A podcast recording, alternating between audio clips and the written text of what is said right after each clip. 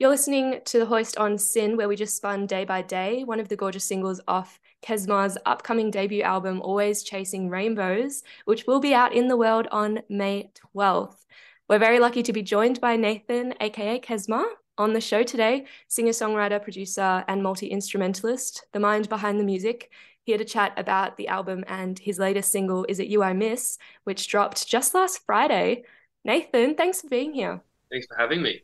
Very excited to chat to you, and a big congrats on the release of Is It You I Miss, which we'll hear a little later on. You've very generously shared four other songs off the record already. Um, there's Is It Me or Is It Love, Change My Name, Day by Day, and Out of Luck. So I wanted to know is this the final single, and how many more songs can we expect on the album? Um, yes, this will be the final single. Um, and then there'll, yeah, be another single with the album release um, and another video and everything but I've oh, kind of used up, used up all, all my juices And the yeah, on the other ones trying to trying to do a video for for every song that I've put out um, whilst making the record is quite time consuming. Yeah. But yeah, I'm excited to release the the bigger body of work so everyone can hear how the songs flow into each other and um, I think everyone will be able to get like a broader um, idea of where inspiration comes from. Yeah, awesome. Yeah, it is insane that you've released a music video for all of these singles so far, and I can't wait to talk about those as well because they're so good. Um, but yeah, I wanted to kind of say thank you really because yesterday I was on my way to work and I was listening to the five songs that you have out so far. It was like Blue Skies, Sun is Shining, and it just set my day up so well.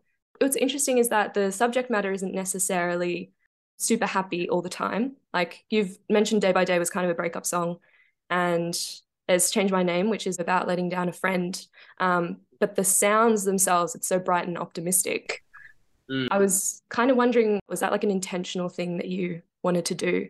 Um, I think it just comes from the inspiration that I like, like the golden era of recording, of early 70s styles recording and the, mm. the chords that they use and the changes. Um, and yeah, I think that was just, it was an amazing time for songwriting. And um, I think it kind of comes through because at the same time while I record on old equipment, I write the songs very traditionally as well. So I sit down at a piano or a guitar and I write the whole song, mm-hmm. and then I record each part the whole way through. So I think um, it used to be a lot different when I'd kind of record like a chorus and then I'd like change something and then I'd do a verse, um, which I still think is a great method of writing. But for this body of work, I really wanted to try and um, kind of give my best shot at yeah, writing whole songs front to back and playing them on the piano. And if they don't sound good on the piano, it's like I'm not gonna try record it because mm. if I can't get it to sound good just on that instrument as bare as it is, then no matter how many effects and like little knobs I tweak, it's not going to make it any better. So I think I, I realized that quite early on. Um, but to come back to your question, yeah, I think it just comes down to the sound choices that I like to use and the, and the keys that I like to write in. Yeah, I think it kind of all reflects um, that era of um, songwriting, and most of it is quite not like really up tempo, but um, yeah, nothing's too too slow. Yeah, that's really interesting to hear more about your process, and I suppose because that's one of the things I also read that you've talked about with this album is almost paring it back, like the the way that you create these songs as well. Um, and yeah, this entire record is self produced. It's the first time you've self produced, I believe. Is that right? Yes. Yeah. I work with a collaborator and kind of like yogi teacher called who I did my previous two EPs with. And then I was meant to do this record with him, but we went into lockdown like a year or two ago, whatever it was. Yeah. So I kind of had to, I didn't want to wait um, to, till next time I saw him. So I kind of had to just figure it out. And then I, I was already like recording music at home, but I never did it.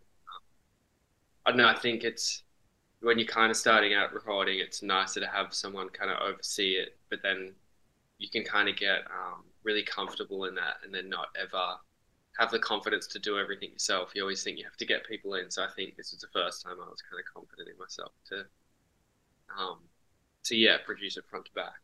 Yeah, amazing. And it was also like recorded and mixed at your own home studio, Dino Studios. So it's very cool to think that, I mean, other than maybe a couple of um, like drum bits here and there, mm. it's 100% you pretty much that we're hearing in like every aspect, every level of these songs, which is just such a massive project. Um, and I'm sure you must have learned a lot in the process as well. How did you find that whole experience? Um, pretty bad. um, I did it quite um, ignorantly. Um, I'd like this. This was like maybe like two and a half years ago. I'd kind of write maybe like one or two songs and then record them, and then kind of sit on them for ages, and then like redo them, and then I'd write like another two, and then I'd like finish one, and then I'd send that, and then be like, yeah, this is gonna be the next single, and then I'd like write a couple more, and then I was like, oh, I think I've got an album here. Where next time I'll definitely I've already like already started the next record, like just writing whole songs, like write like twenty songs, and then pick ten, record, um, record them, or like demo them, then record them, then mix them, and then like it's done. so I think I kind of broke myself, and I made it twice as long by, I guess, kind of getting um, maybe a bit too excited on. I mean, I was, I was learning at the same time, but getting too excited on like, oh, I got this idea for this song, and then I like go into recording hole for like that one song kind of thing. Mm. But at the same time, like you got to learn from, you know, different methods and what works and what doesn't work. Um, but I think just like having the self discipline to, it's much. I mean, yeah, it's a, it's a whole lot easier to just like copy a a first verse over and be like, oh, I'll write the second verse later. But then when you come to write the second verse, like six months later, it takes like a whole day because you're not in that headspace. So yeah, I, I discipline myself like a lot in finishing a song front to back and then demoing it and then leaving it and then coming back to all the demos and then just being like, this one's good, this one isn't good. So mm. pretty traumatic. and I also like to play drums whilst making the record. So Jeez. Paddy, if it was too hard, I'd be like, Pat, come over and help me with this. But then again, there was a few times when he couldn't come over, and I was like, I need to do this. So I just have to figure it out. But um, but yeah, it's my hobby at the same time. So it's like I love it, but at the same time, it's yeah. I, I did kind of break myself a few times just with I'd see of cables, and then I'd buy equipment, figure out how to plug that in, and then I'd watch tutorials. So it's just like Damn. And here you are on the other side though, like the rainbow after the storm, you know? Yeah, yeah. it would be a lot quicker going into a studio with an engineer that knows where everything goes and Yeah. Um, but I think at the at the end of the day, everything I do is impractical and I don't know why I do it that way, but it's just the way I like doing it, so Yeah. I read that you said um when making music you'll often choose the hard or impractical way, which is like yeah, I mean always recording on like an old tape machine. If you mess up on the last four bars, you have to rewind the whole song basically. Yeah. It's um where with technology when recording on computers you can just I mean you can punch in and play that last bit, but yeah, um, a lot of the times with like drums or something because I'm doing them by myself, I have to like set all the levels, run back, and then if I you know mess up the last beat, it's like I have to do the whole thing again. So so, why did you do this to yourself? When did you decide that tape machines was the way to go? I think it's just like it's having a second person in the studio kind of be like you can, um, like to get it right the whole way. You know what I mean? Not mm. be lazy. Be like, oh, I'll just I'll loop at that section or blah blah blah. And also at the same time, it's the sound that that I like recording on, and um, I don't know. I just don't like looking at a computer much. It doesn't make me that inspired anymore of like moving things around and I'd rather like turn knobs and like pull up faders and um, you know like clean the heads of the tape machine with like 99% like alcohol and stuff like mm.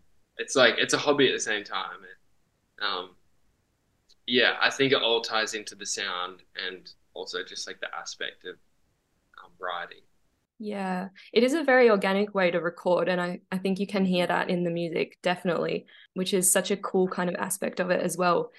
I'm sure a lot of songs maybe went through a bit of a transformation in the process. Um, what was the longest song to finish on this record, and which one just came together like very quickly? Um, the songs at the start, like Day by Day, was written like maybe three and a half years ago. Um, yeah, out of luck took a long time. Um, yeah, I think they all kind of took their time, but like, is it you I miss was the most kind of recent song that I did, and that was like the recording process was quick, but the the changes of like different type of demos would take a while. Because um, mm. it was just yeah, it was just recorded over a long period of time. They, it does kind of tip into different influences. Um, but day by day, it probably went through like maybe four like full finished versions. Um, Whoa. That I just couldn't figure out what I wanted to do. Um, and yeah, but I'll do it differently next time. um, really proud of it, and when I listen to it, I I think it's that kind of thing of when you do do everything yourself, it's kind of like whatever you touch will just have your um, your like taste on it, no matter what kind of yeah, I guess genre or like style it is. It's like mm. if you're playing all the instruments, there's stuff that you do naturally that can't like not do.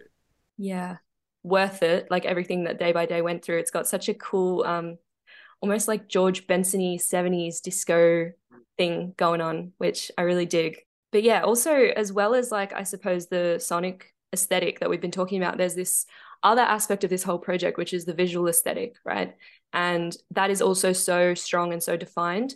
Um, and it really plays into the retro thing that you have going on with the songs themselves and with you know choosing to do things like recording with the tape um, was that very important to you to kind of translate the world of this project into the visuals yeah i almost i feel like I kind of after I've done it that way. I mean, even with previous EPs and everything, I've tried to do at least some sort of video with everything. I think it's just like a plain and simple kind of boring answer. I think it's just harder to work a song without a visual um, element to it. Like, yeah, I couldn't unless like you know I did a record and I put out like three songs and like three videos, and then put out like another song. It wouldn't feel as bad, but yeah, kind of trying to do like singles without videos just in today's world of like, everyone looking at their phones. I just think it's just it's so difficult.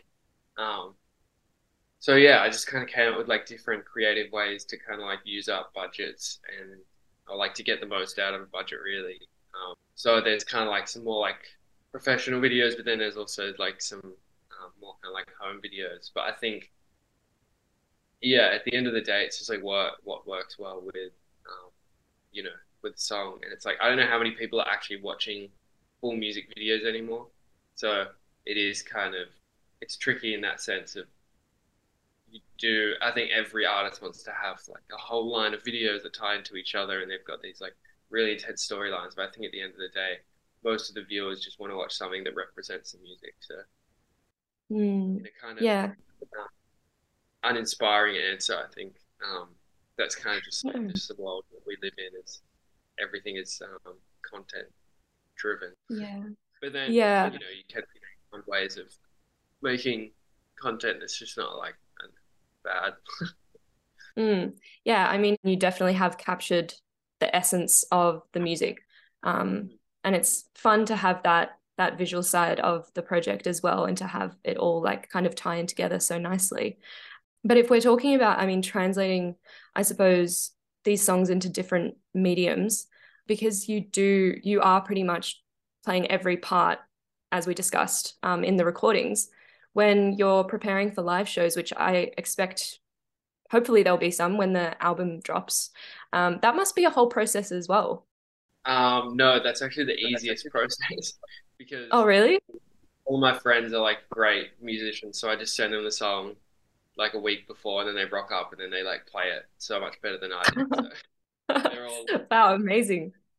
They're professionals at their instruments, and I guess I'm just um, I can play a lot of things, but just at a very basic level, I guess. But um, yeah, so that part is actually like a whole lot of fun because I don't try and completely recreate the song because I think if someone's heard it on a record, they've heard it that way. So I don't want to put, you know, like, um, you know, computers behind it and have the actual samples of the songs in there because, um, yeah, I'd rather people come away with like a slightly different experience of a song.